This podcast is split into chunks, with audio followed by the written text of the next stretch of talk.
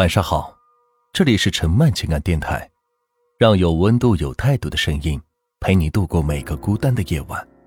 我是暖玉生烟儿。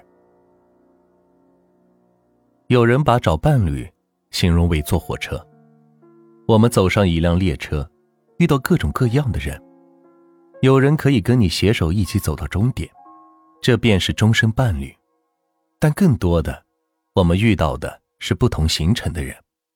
或许他可以跟你一起上车，但是中途他便走了，因为他只是陪伴你一段路的人。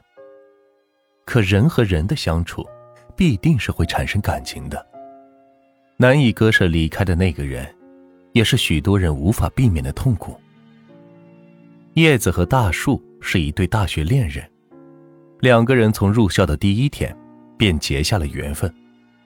叶子迷迷糊糊的跑错了班级，闹出了大笑话。身为班长的大树替他解了围，把他送回了原班级。叶子对这个高大的男生顿生好感，之后的感情发展也是十分顺利。两个人谈了将近两年的恋爱。大三那年，大树出国了。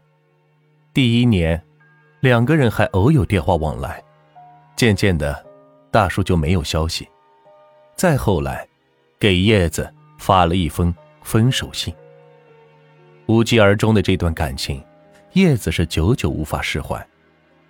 他试过去找大叔，对方却再也不回复他任何消息。共同的好友也都劝叶子放下。这段情伤，埋在叶子心里好几年，导致他不敢再轻易交付真心。那么喜欢。也还是要分开，那还不如不要喜欢。抱着这个念头，叶子单身了许多年。随着年龄的不断增长，家里人开始着急，不断的给叶子相亲。叶子由起初的排斥，也逐渐开始接受。几年后，叶子跟相亲对象是结了婚。对于丈夫，她不讨厌，但似乎。也没有那么喜欢，日子就这么不咸不淡的过着。再后来，有了孩子，叶子的心思也就全部放在了儿女身上。偶尔看看电视剧，俊男美女为爱痴狂，叶子笑笑，又觉得有些滑稽和感伤。他的心里还是记着大树，青葱校园，白衣少年。青春岁月的那一抹印记，随着岁月的洗涤，在记忆里美好的就像是一个梦。孩子上小学的时候，又迎来了大学校友聚会。前几次，叶子以孩子为由都没有参加。这次，丈夫劝她：“几年的同学，你去见见也好。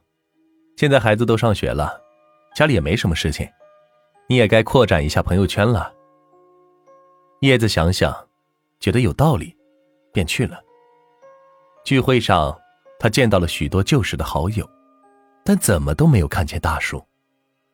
叶子有心想看看大树现在变成什么样了，可就是找不到他。难道大树没有参加吗？